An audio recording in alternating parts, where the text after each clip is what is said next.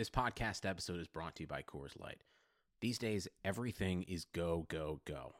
It's nonstop hustle all the time. Work, friends, family expect you to be on 24 7.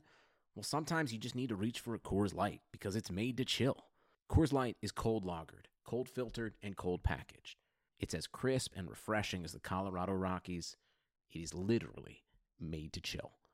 Coors Light is the one I choose when I need to unwind. So when you want to hit reset, reach for the beer that's made to chill.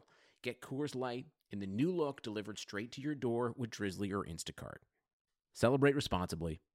Coors Brewing Company, Golden, Colorado. For all you foodies out there, I'm unwrapping a McDonald's steak, egg, and cheese bagel. Ooh, look at this steak. And the juice running down the side. Got a little bit on the wrapper here. Mmm. And then the fluffy egg and real cheese folded over the side looking just so good. Mmm, grilled onions and a butter bagel too. Thumbs up for McDonald's steak, egg, and cheese bagel for breakfast. Love it. Mmm. Ba ba ba ba. I participate in McDonald's.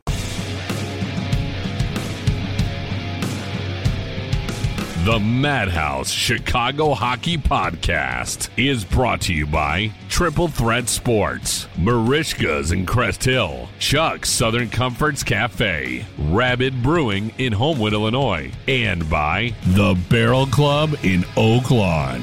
Here are your hosts, NBC Chicago's James Naveau and 670 The Scores hockey guy, Jay Zawaski. Let's drop the puck.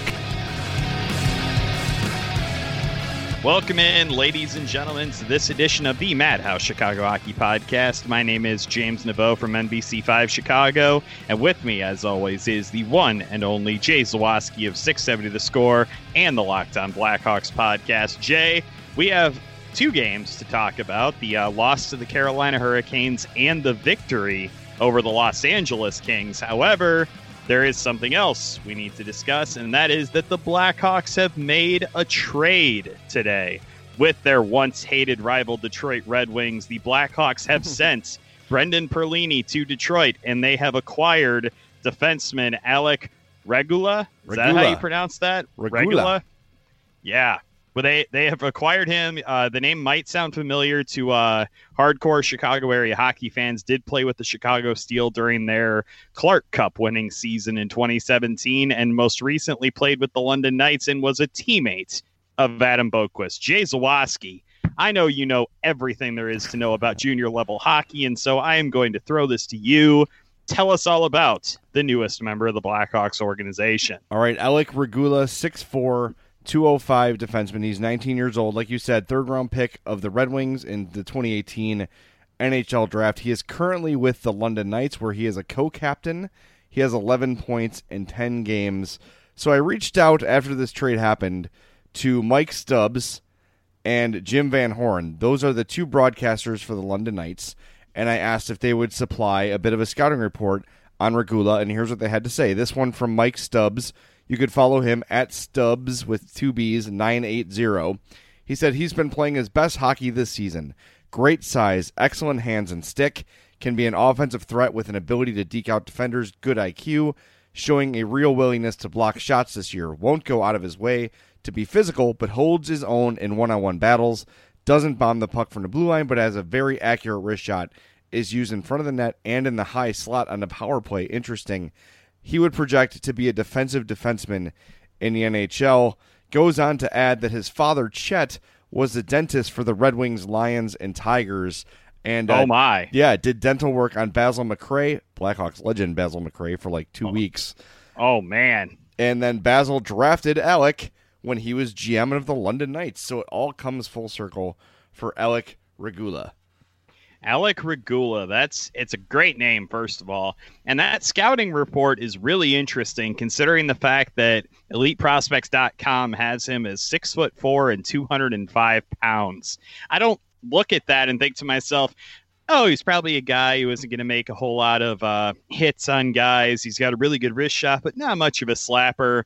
It's like a completely like mind blowing scouting report for a guy that's that size. Like I'm really I'm kind of intrigued by that, and I'm sure the Blackhawks were as well, and that's why they ended up pulling the uh, trigger on this deal. So I guess the one The question is, it does this surprise you, and do you think this was the right move by the Blackhawks to make? Well, we know that they had been trying to move Brendan Perlini all summer and couldn't do it. They signed him to a very friendly deal. Um, however, they had to get something for him, and they they allowed the agent, like you said, to go seek a trade, and he did. And I think getting a guy who projects as an NHL player, maybe not an elite NHL player, but definitely an NHL player, a 19 year old with that sort of size. Can you imagine a pairing of him and and uh, Vlasic back there on the blue line in, in year in a couple years? Uh, Vlasic, who they drafted this year, another huge defenseman um, Mhm. with some skating abilities. So the Hawks are, are starting to notice, and I wonder how much of this is Jeremy Colliton's influence. That they're a very small organization. So you've seen now Kirby Dach drafted. Is it is it Alec Vlasic too, or Alex Vlasic? I'm doubting Well- myself because of Alec Regula, but yes, it's Alex Vlasic. They draft Dach, they draft draft Vlasic, they sign Zack Smith, or they trade for Zack Smith. They've addressed their size and physicality on the NHL roster and the uh, organization as a whole. So, look, if you knew you had to move Perlini, the fact that you got a potential prospect and a kid who does project to be an NHL player from an organization in Detroit that is loaded with defensive prospects. Um, it, hopefully, it works out for both teams. You know, I hope I wish Brendan Perlini the best. I got nothing against the guy, but maybe Mhm. this is the change of scenery he needs, and uh, maybe he'll establish his game finally in Detroit.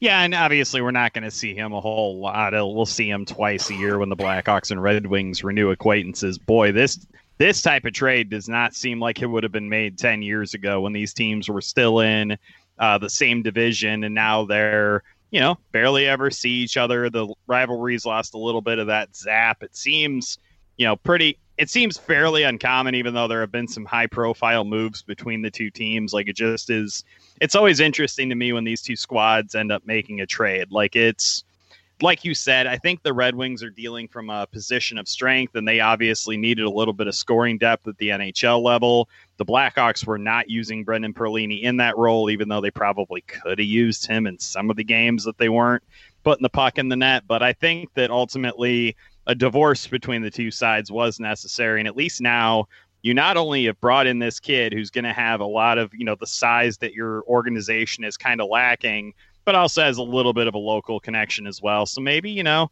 pat foley will keep bringing that up during broadcasts if he's up in the next couple seasons so we have that to look forward to Well, he grew up as a Red Wings fan, so I don't know if Chicago will ever ever truly embrace him. But no, it's it, it's you know I, I'm surprised it happened as quickly as it did, and I'm surprised it wasn't just for you know some draft picks. The trade. Mm. well i mean teams are treat, treating draft picks uh they treat them very very carefully a lot of the time now especially higher end picks. I would i'd say this is probably what like the equivalent of a third or a fourth round draft pick. He was taken number 67 overall by the red wings which is a high third round pick. But yeah it, it to me i think it makes probably more sense to get a definitive asset than just a draft pick that you're not sure where it's going to end up being in the draft. So I, I'm interested to see how his game develops, and I'm interested to see if he's able to add a little bit of physicality and edge to his game that comes with being a, a guy that's the size that he is. Well, we will not have the answer about uh, Regula for a couple years probably. So. Um, and then Brendan Perlini will score 25 goals, and everybody will say Stan Bowman got fleeced. Yeah, that's tradition. That's tradition. Speaking of that, um, I saw Jason Botterill, the Sabres coach, uh, mention how well Henri Jokiharju has been playing. And then I tweeted out, like, oh, you know, it seems like the trade's working out for both teams. And boy, that did not go well for me. People are still upset, regard despite how well Alex Nylander has played. People are still mad about that deal. And I'm not saying you shouldn't be mad, but like, it's over. There's no point in like still dwelling on it. It's not. He's not coming back. The trade was made. I don't think you or I liked it or understood it really at the time, aside from knowing that they weren't super high on him, on Jokiharju. But the fact that they only got Alex Nylander back seemed like kind of weird. But he's been really good. So I don't know. It's interesting. It's just I, I just think that some people are so dug in on Bowman sucks. Everything he does sucks, and I'll never say otherwise. That that's going to be part of the narrative. I think it's like that with every team and every GM, but I think especially Oh, sure. with Sam Bowman. Well, and I think especially when you have a team like the Blackhawks who have been struggling with uh, defense in recent years, and I think that you gave up on who you probably argue was the second top prospect in terms of blue liners in this organization, and you give him up for a guy that really hadn't found his footing in the NHL at all. And obviously, seeing uh, Jokiharju have the kind of success that he's having in Buffalo kind of stinks because you kind of wonder like if he could have ended up becoming something like that here. But like you said, at the same time, we're 10, 10 games, excuse me, into this season it's way too early to be drawing these broad conclusions on, oh, Alex Nylander will never be as important to the Hawks as Henri Jokiharju would have been. Like it's it's too early to start doing that and to litigate the trade to that level. And yeah, it's it's still kind of irritating, I guess, in a way that they had a defensive prospect that I was fairly high on and you were fairly high on, and they gave up on him seemingly too early.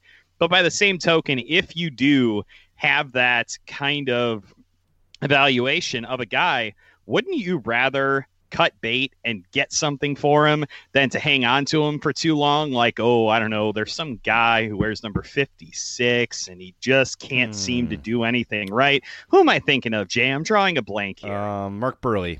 Oh yeah, see that guy. Screw that guy. The first 56 to come to mind, other than Eric Gustafsson. By the way, that that leads us nicely into our conversation about Sunday's game. By the way, if you want to order yourself a London Knights Alec uh, Regula jersey. Wait a minute. Can you actually do this at our good friends at Triple Threat Sports? I don't truly know, but probably.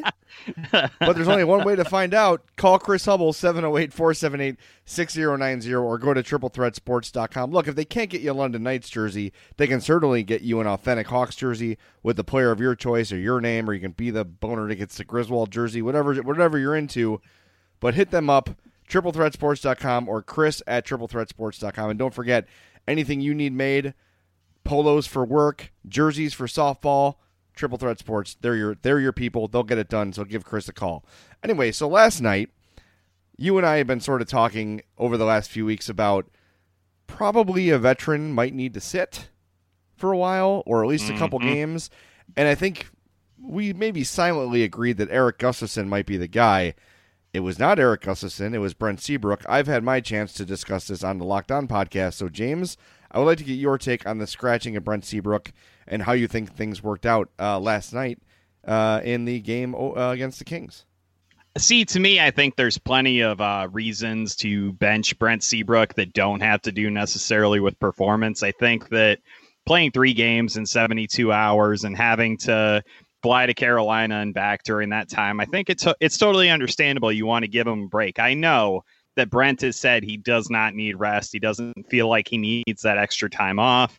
Jeremy Colliton obviously disagrees and wants to kind of give some different guys a look in the lineup and kind of give uh, some different pairings, uh, you know, those critical eyes that you're going to have when you're playing in a game together. And I thought last night the defense looked really solid, even without Brent Seabrook out there. I thought I saw a lot a, a good number of disciplined plays by the blue line instead of you know the chaos that we had seen in the previous games the carolina game which i know you and i kind of saw it differently and then the previous games against philadelphia just the, so many breakdowns so many turnovers it seemed like they were a little bit more disciplined on sunday and i'm not saying that's because brent seabrook wasn't out there I just am saying that I understand Jeremy Colliton's stance on giving him a rest or whatever it was if it's a one time thing. The thing that I'm curious about is he didn't commit to putting Brent Seabrook back in the lineup tomorrow night. He did not say, oh, yeah, it's a one time thing. He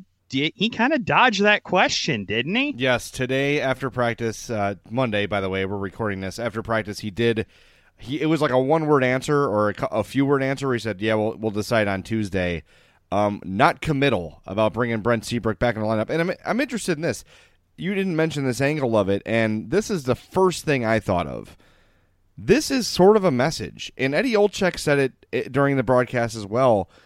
Benching Brent Seabrook means something to the core of this team. Brent Seabrook, we've talked about this for years Jonathan Toews is the captain. Brent Seabrook is the leader. He's the hmm. guy who is the vocal one in the locker room. He's the one getting guys fired up for games. On the ice, he's like a, a coach on the ice, even though the game has started to slip away from him a little bit. His intelligence of the game has not. Benching Seabrook sends a little bit of a message for me. And I, think the guys like I don't think he's ever going to scratch Toews or Kane, but I think those guys see that and get the message of like, all right, Jeremy's not messing around, and he's not going to let experience or accomplishment from four years ago dictate whether or not I'm going to play or not. I think th- that was the biggest part for me anyway of Jeremy Colliton sitting Brent Seabrook. And I think if he sits again tomorrow night, all that does is reinforce that message. Mm-hmm. I think if Seabrook does play against Nashville on Tuesday, it sort of weakens that message a little bit. I don't make a single change to the lineup. That includes Robin Lehner, by the way, who is Oh yeah, we we're definitely going to talk Yeah. about him for sure. yeah, that that's my guy until he's not, right? Until he Mm-hmm. proves that he's not one of the elite goalies in hockey, which is what he's playing like. We'll give you a number in a little bit. Mario Tirabassi from the rink and from Stadium Sports had really good rankings for both Blackhawks goalies. I don't change a damn thing against Nashville. Yeah, there's obviously several things that Jeremy Colliton did going into that game Sunday night that ended up paying dividends, and that that did include the scratch of Brent Seabrook. I think that I'm probably going with my mindset that I had initially when everybody was flipping out about it, saying, "How dare Jeremy Colliton? He comes in here, hasn't even been here a year, and thinks he's you know head honcho." And it's just kind of like to me, he is head honcho. Yes, That's what his he's job head honcho. is. Yes, Like, I don't understand this whole idea that he has to earn the right to bench Brent Seabrook. That's complete malarkey. Like, Yeah. that is not how this works. well, he earned Brent that right when he was named head not coach. the head coach of the Blackhawks. right. Jeremy Colliton is. Yeah, Colliton earned that right when he was named coach of the team. That's Yeah, it. like it's just absurd to me. Like that was like some of the argument that was going on in the Blackhawks fan base, and it's like, uh, that's not how this works. Like, yes, you do have to earn the players' respect. That's one thing. But to say that he can't make a move like that because he hasn't earned the right to make that kind of a statement, you're damn right he has. He signed a contract to be the head coach of this team.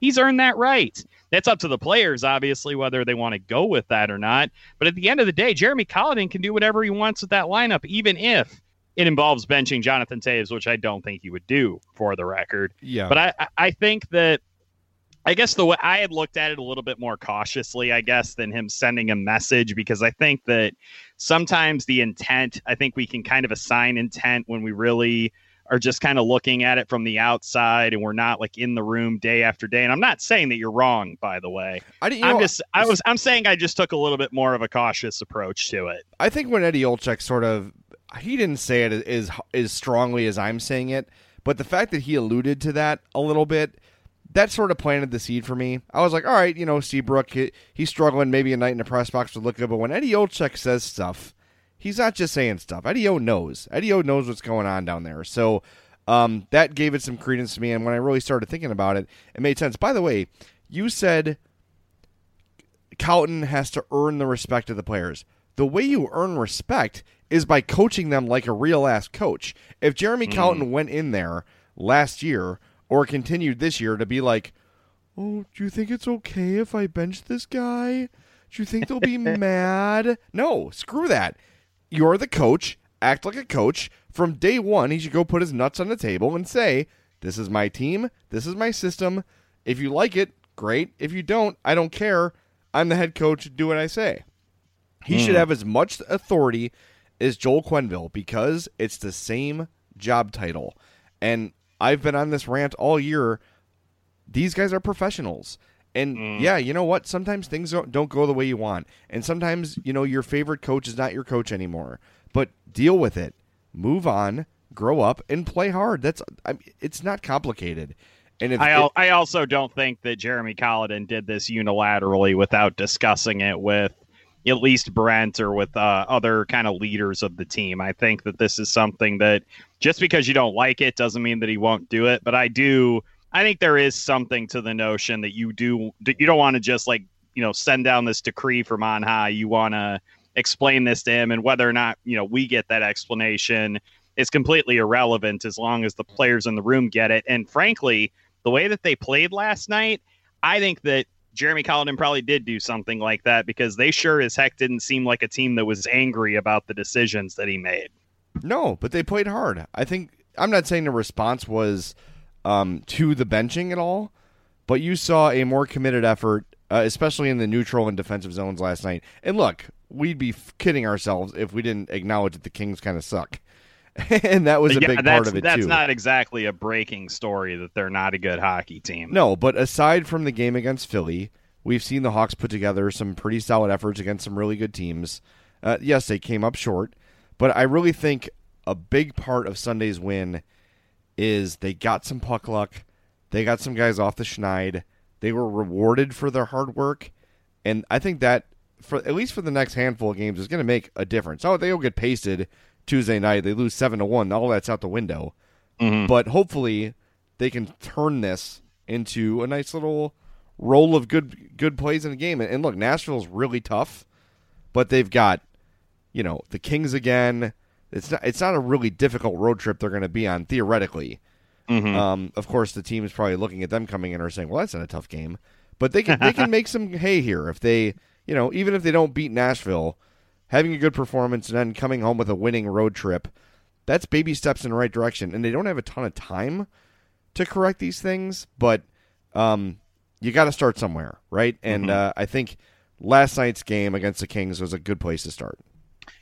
We've been talking for a good solid 20 minutes now, and I know we're going to be heading into our first uh, break here, but there's something that we literally have not mentioned yet, and that's the reunion of Alex DeBrincat and Dylan Strome. Yeah. And we talked about this at length on our last podcast, and frankly, Jay, maybe we take a little bit of a victory lap. Maybe we eat some crow. I don't know. I think the listeners are kind of interested to hear what we're going to have to say about that. Uh, well, look, you're trying to get these guys going, and you need them to get going. And we just talked about the importance of picking up points here as we go. And you you may have to put on the back burner the I don't want to development's the wrong word, but the testing of Dylan Strome, right?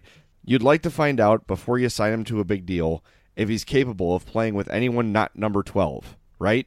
Mm-hmm. But at the same time, you've lost these games against Vegas, against Washington, where you probably should have come away with points.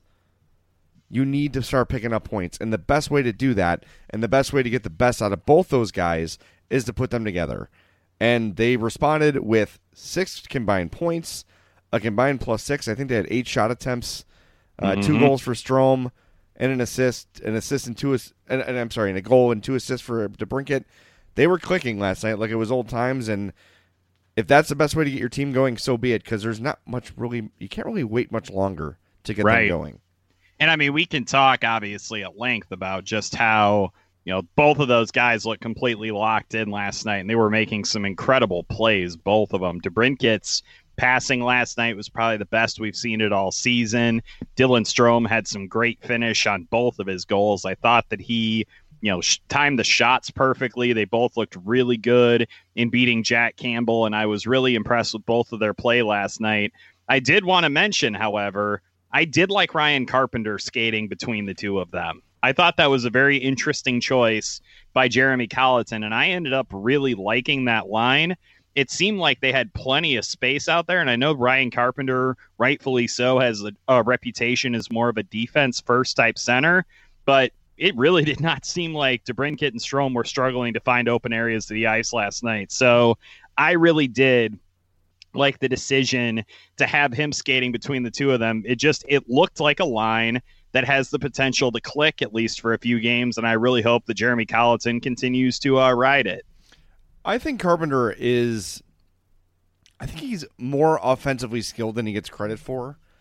Um, that he- usually happens with defensive minded forwards. I think they they tend to kind of sneak out and like get score goals occasionally, and they can create room. It's because you know they're not going to make mistakes in getting back, and so you kind of have to respect that about them. You're not you can attack them, but they can just take the puck back from you. Yeah, I you know I I I like the way things are right now. The lines all make sense. I think that you've got nice combinations of skill and grit on each line. The only little thing I would change, and I think it's just me selfishly wanting to see more from Dach, at least production wise. I'd put I would flip Kubalik and Shaw. That would be like the one thing I would r- maybe consider changing. But aside from that, when I saw them on paper, I was like, ugh, that kind of like they looked weird Like before Mhm. the game, did you have the same feeling? And then as you saw them working, it was like, oh, okay. I, I sort of see what's going on here. You've got like the jam guy, the skill guy, and the big guy on each line, and it, and it, I thought it worked out really well. So Yeah, it was really from the first shift you noticed the the Carpenter, uh, DeBrincat, and Strome line. I thought you really did notice that it was it was clicking. You could definitely tell that those three guys they kind of like you said the skill sets kind of complemented one another, and yeah, that that was the case I think with several other lines, and I still just every time he gets out on the ice, I've been impressed with Kirby Dach. That is that's a decision I don't envy them having to make. But I think at this point, if you're looking at his performance so far, I it's going to be really hard for them not to keep him beyond nine games. Well, why don't we do this? Let's take a break. When we come back, we will talk about Kirby Dach. We'll talk about Robin Lehner. But first, we want to tell you about our friends at the Barrel Club, our newest sponsor, 4910 West 111th Street in Oak Lawn, barrelclubillinois.com. Stop by and try the NHL flight. It's the Guy Lafleur Canadian whiskey, the Belfour whiskey aged in pecan wood. He's he him and his son make that in Texas together. It's not just slapping his name on a bottle. Eddie Belfour actually makes the whiskey, and then the 99 brand Gretzky Ice Cask whiskey. Try the NHL flight at Barrel Club Illinois. Join their Spirit of the Month club at barrelclubillinois.com. But the food there is phenomenal. Steak, salad, high end, nice dinner. You want to go somewhere to celebrate? You've got something to celebrate, like my wife does. She was just named a potential delegate for the DNC coming up for the next election, which is super exciting. Barrel Club is the place to go to celebrate. Check them out, barrelclubillinois.com, 4910 West 111th Street. We'll be right back with our thoughts on Robin Lehner, Kirby Dach, and a whole lot more on the Madhouse Chicago Hockey Podcast. With Metro by T Mobile, your hard earned money goes further. This tax season, there's zero fees to switch. Enjoy Metro's lowest price, just 25 bucks a line for four lines. Plus, get four free Samsung Galaxy phones when you switch. Now that's the best deal in wireless. Metro by T Mobile, empowering you to rule your day. All lines lose promo rate if any deactivates. No fees on select phones. Limit one per line with eligible port. Excludes sales tax. Limited time offer. Additional terms apply. See Metro by T-Mobile.com. Introducing touch free payments from PayPal, a safe way for your customers to pay. Simply download the PayPal app and display your own unique QR code for your customers to scan. Whether you're a market seller, I'll take two tomatoes and a cucumber. poodle pamperer, piano tuner, or plumber, signing up to accept touch free payments for your business is easy. Touch free QR code payments. Shop safe with PayPal. Welcome back to the Madhouse Chicago Hockey Podcast. Jay Zawaski here in Homewood, James Naveau down in Bourbonnais. By the way, what was I watching? I saw. Is there a hockey player named Yannicki?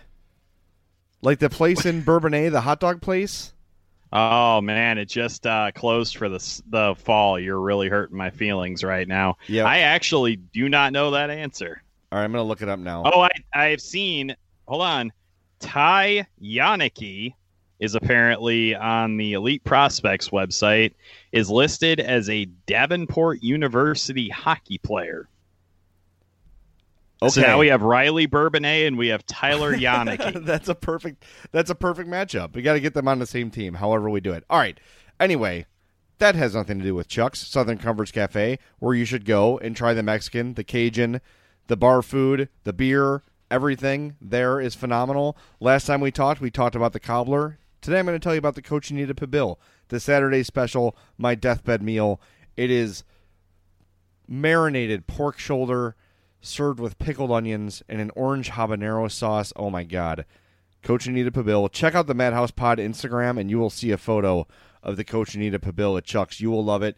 That's the Saturday special. If you're going to Chuck's for the first time, make it a Saturday so you can try that Cochinita Pibil. But guess what?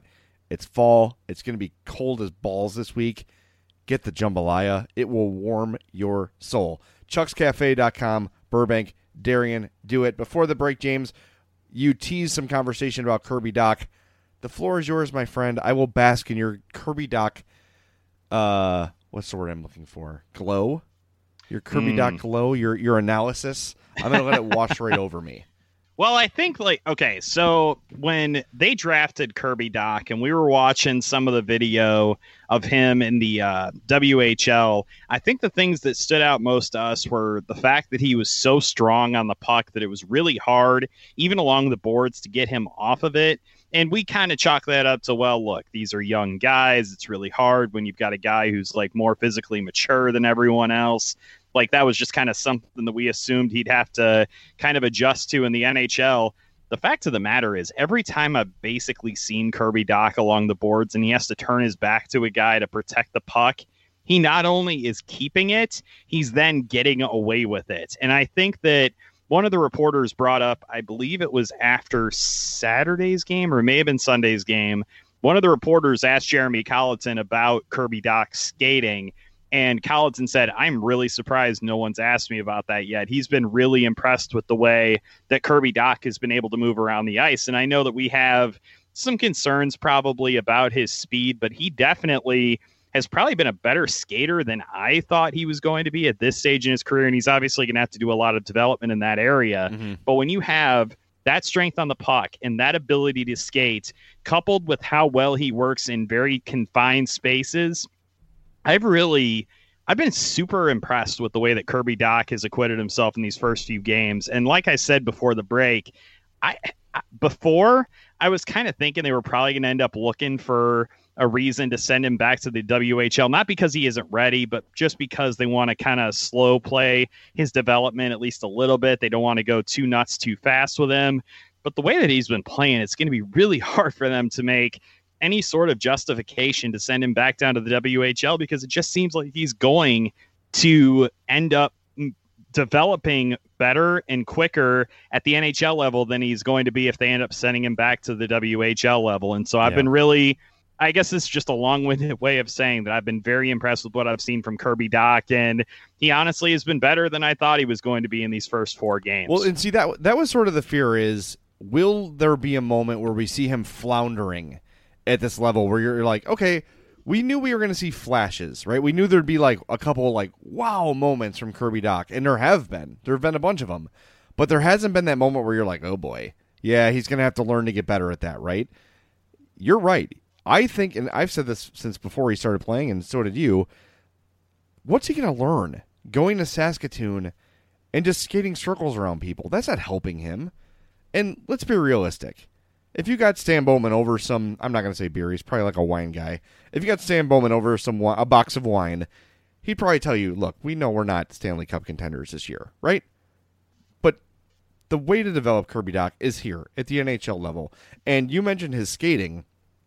Colliton mentioned that today, and he said he wants to see him skate harder without the puck.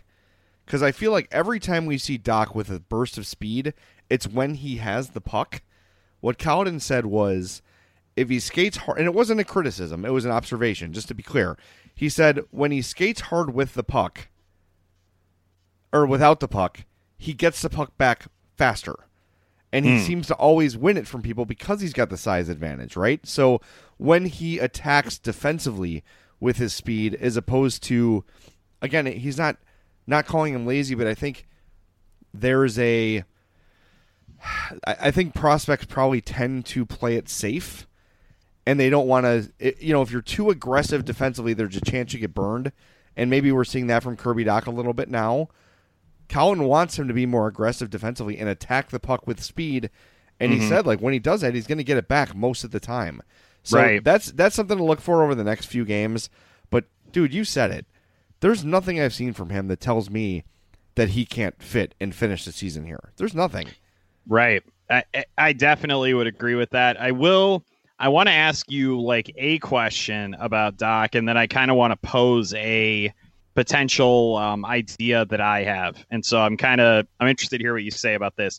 Do you think that part of his success is that they've kind of more slowly brought him into the fold, and they're not putting too much uh, additional stuff on him, like power play time or top six like minutes, like that level of minutes? Do you think that's part of the reason that he's been pretty successful and hasn't had a whole lot of big like whoopsie type moments. It could be. It could be that they're protecting him a little bit. Um, he put his ice time last night. I think was ten twenty, which was a team low. But like you said, he gets no special teams time. Um, yeah, I'm sure there's probably some logic to that, and they want to protect him. They want to put him in good matchups, which is sensible. You don't want to go put him out there against Anze Kopitar and get owned. That doesn't help him at all, right? eventually, he's going to draw those matchups, and eventually, he's going to find himself on ice with guys like that. And this road trip, Must say, especially on the road. yeah, Yeah. where the Hawks will not be able to dictate matchups. Maybe this is when we're going to see those moments where we say, "Oh boy, you know that's got to get better for Kirby Dach." Um, but yeah, I, th- I think there's there's probably some sense and some logic in that. Um, and I don't I don't I truly don't have a problem with it. Th- those will come, and you can bring him along slowly at the NHL level. And just look at what's happened with Alex Nylander.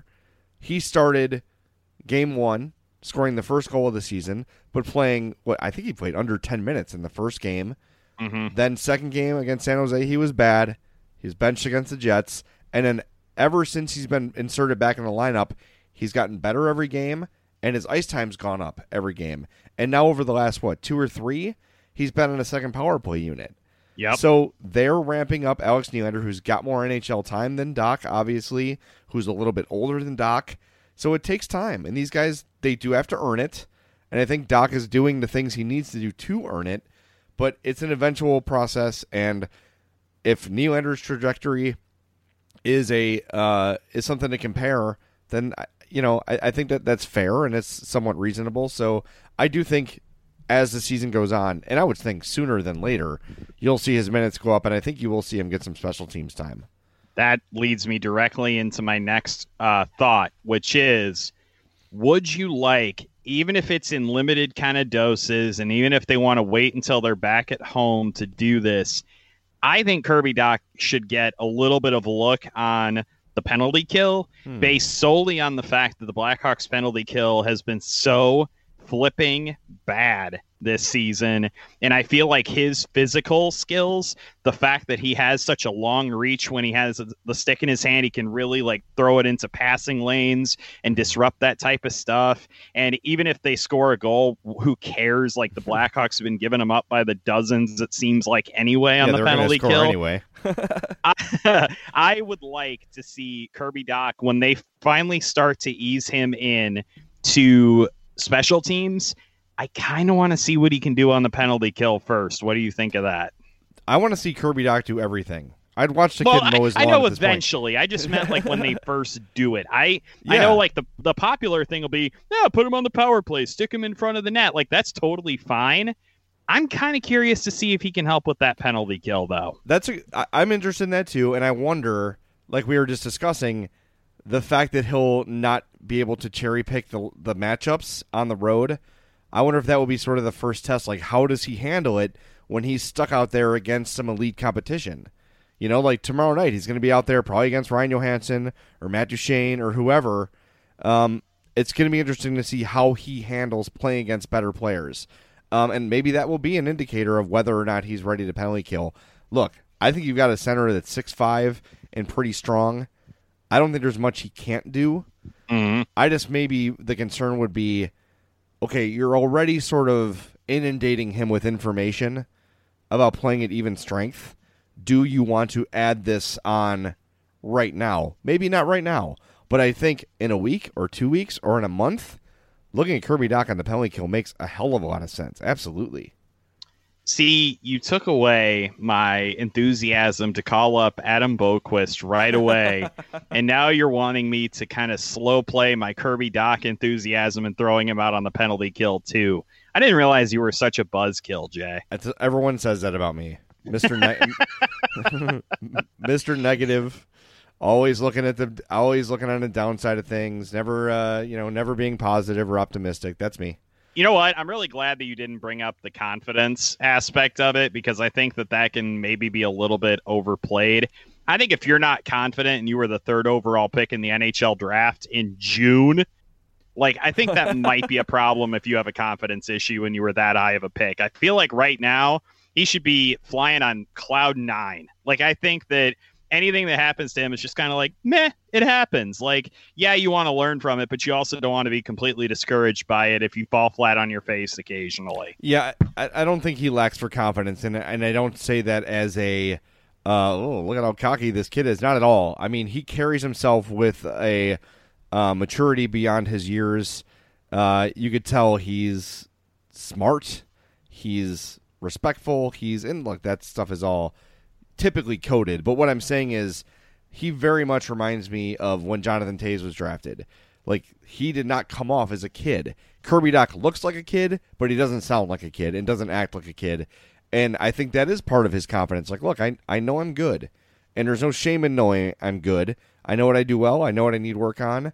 And uh, yeah, I, I, don't think you have to worry about wrecking his confidence in any way. And I'm not trying to damper your enthusiasm. I'm just trying to think like, what is the best? Like, why would they not do that right away? Right? Mm. And, and I don't mean right away, but like within the next few days, few weeks, whatever. They're being, I think they need to be cautious with him. Things are going well so far. There's no need to push it yet, right? Um, but I love the idea I might actually. You've sort of swayed me. I would. I think I'd rather see him on a penalty kill first. Just see, there you go. Looks. I think that. I think there's an element of production that ends up on the power play that if you aren't producing, if you aren't putting up points, that you're not doing it right. right. I think on the penalty kill, yeah, you obviously can keep goals off the scoreboard. But I also know the Blackhawks don't exactly have a, the stoutest of penalty kills. And so I feel like that might be a little bit of a lower pressure environment, if that makes any sense, because even if you allow a goal occasionally, like you said, you are facing off against that really good quality competition. And so I still. I stand by what I what I uh, postulated here. I think that playing him shorthanded to start with, not it doesn't necessarily have to be against Nashville. I'm just saying, like that as we progress here, I think that that if I were Jeremy Colliton, if you put me into his spectacles, I think that probably would be what I would do. Well, if you were in his spectacles, you'd be a very handsome man. Well, uh, boy, howdy, wouldn't I be? He is. He's dreamy, isn't he? Nah, you know what? If only he had the coaching skill to back it up. I'm kidding. Wow, there it I'm is. so kidding. Hope's gonna come there and slap you. Oh boy, well I don't want that. I, she hasn't messaged me in a while. I feel bad. She, I, like she used to like randomly like comment on my stuff and yell at me. It's sad now. Yeah, she doesn't like you. She blocked you. I knew it. You know, it's it's okay. I'll I'll, uh, I'll deal with it in my own quiet way, which means I'll go cry about it somewhere. You can go drink your sorrows away at Rabid Brewing. That's a great idea. You know what? I might go do that. Yeah, go visit our friends in Homewood. Have you not been there yet? What's wrong with you? I'm going to suspend your, yeah, you in your car there who's not been to Rabid yet. I'm going to block you from the podcast. No, I'm not. I can't do that. That's not technically possible. That would be really cool if it was, though. But you should go to Rabid Brewing, and you should go there and try their amazing beer. On Halloween, they're having a costume party and weirdo show, which is, I mean, kind of every day at Rabid's kind of a weirdo show, and that's why we love them. But go there on Halloween, hot dog, hot dogs half off. It's not a food item; it's a band, really entertaining. And Fisters, that's also a band. Don't get concerned. Uh, the address of Rabid Brewing is 17759 Bretz Drive, B R E T Z. They're right behind the Home Depot on Halsted there, just a block east of that Home Depot. So go visit our friends at Rabid Brewing. The time has come for you to drink mythological level craft ales. Go visit the Southland legend Rabid Brewing in Homewood, Illinois. All right, James. We've waited exactly 40 minutes, which is appropriate because we're about to talk about number 40 Robin Lehner. What a performance last night. What a season so far. And I'm going to bring this uh, tweet up from Mario Tirabassi.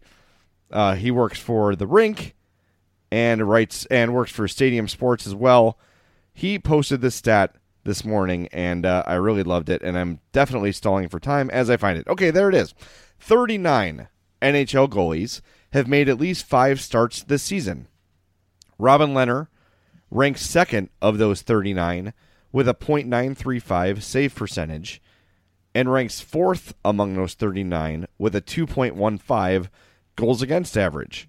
Corey Crawford ranks 31st of 39 with a .888 save percentage and 37th of 39 with a 3.67 goals against average. Now, I know we can make all kinds of excuses for Corey Crawford about he was screened or was redirected or the penalty kill sucks and all those things. That's true.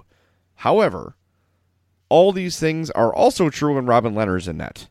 He deals with screens, he deals with tip shots, he's the better goalie, he should be the starter. That's it. It's it's very simple for me. Right now, Robin Lehner is better than Corey Crawford.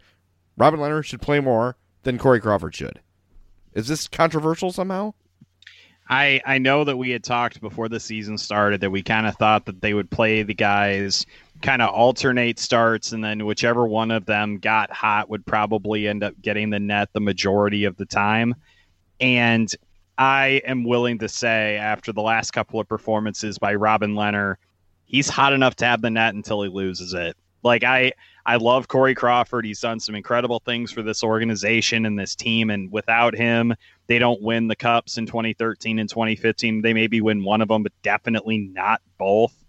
I I think that the whole point of bringing in Robin Lehner was to challenge Corey Crawford and to potentially audition his replacement. And I think what Robin Lehner is doing right now is proving why he was a finalist for the Vezina and why the Blackhawks gave him five plus million dollars se- for the season to come here. I think that he's been outstanding, and I don't see any.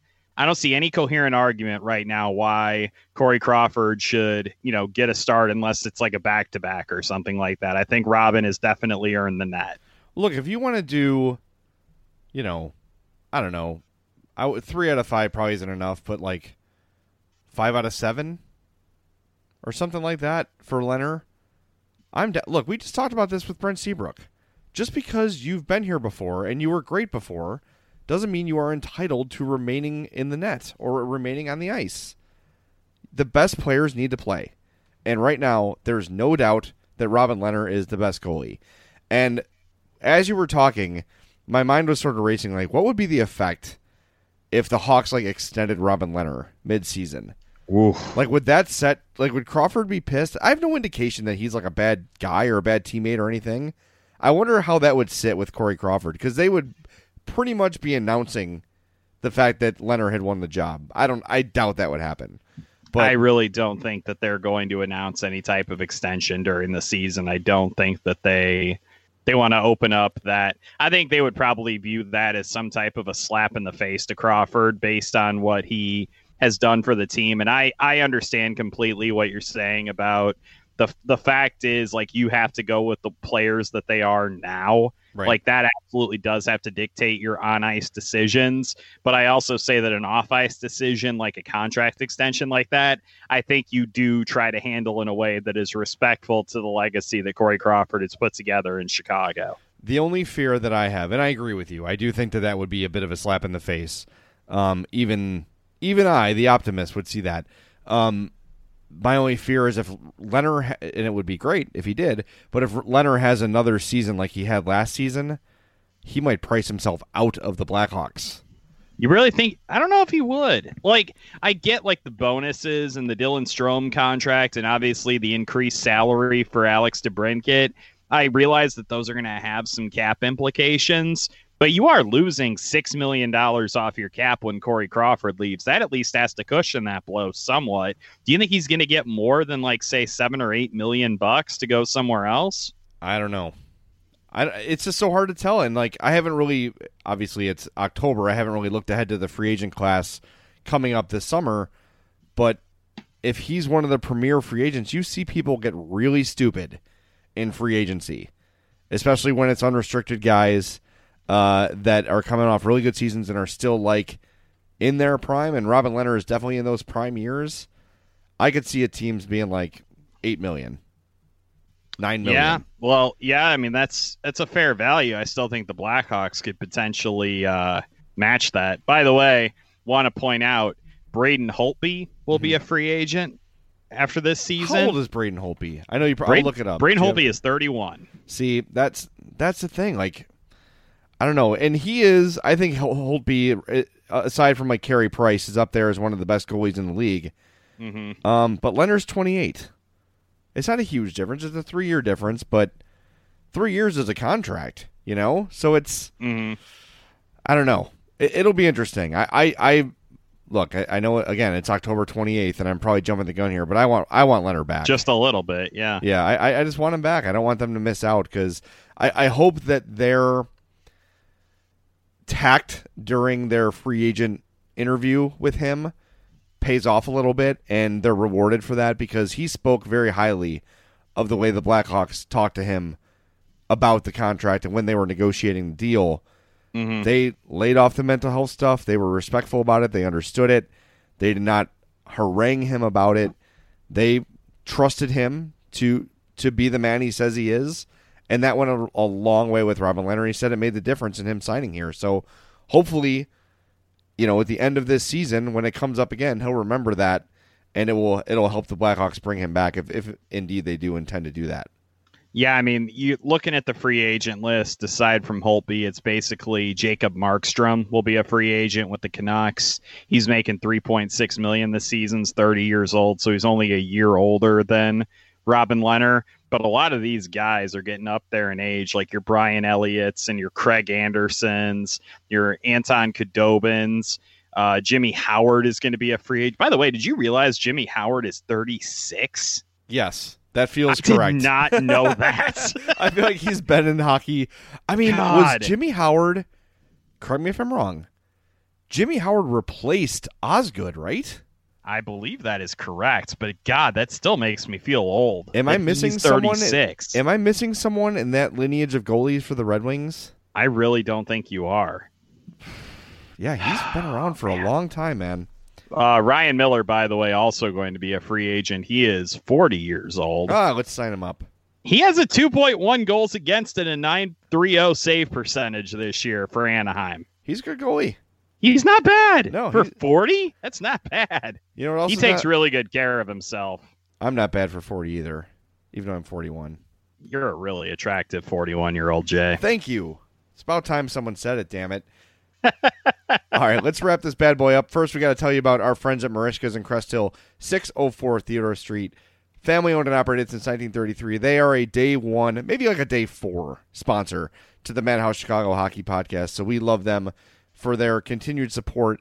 Go there, try the Poor Boy. It is what they're famous for. They have put Poor Boys on the map uh, in this area.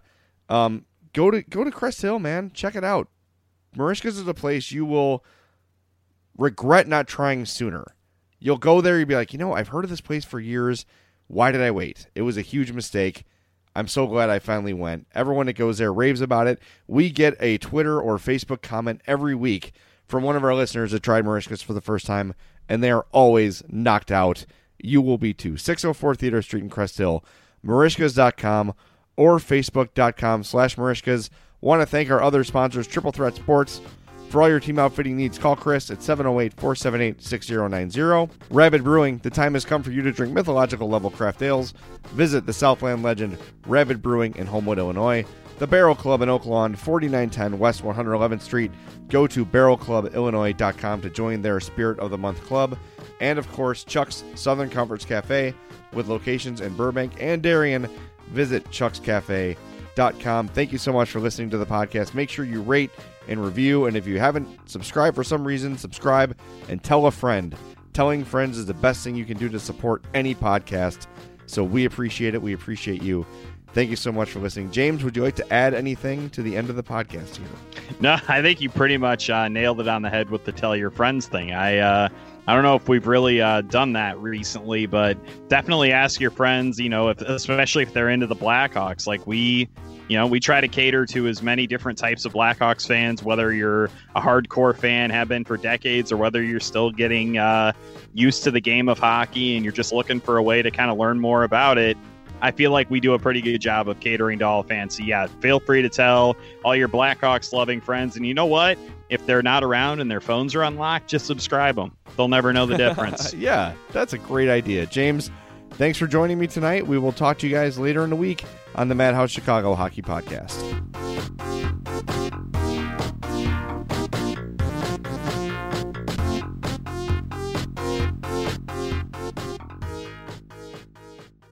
Hey, we haven't even pulled away from the drive thru and you're already digging in the McDonald's bag. Aw, baby, just a few. All right. I guess I can't blame you. Pass me some too. The smells too good to get it all the way home meal. There's a meal for every moment at McDonald's. And now your favorite spicy chicken McNuggets are back. Get a six piece, spicy or classic for just two bucks, only at McDonald's. Price and participation may vary, cannot be combined with any other offer or combo meal.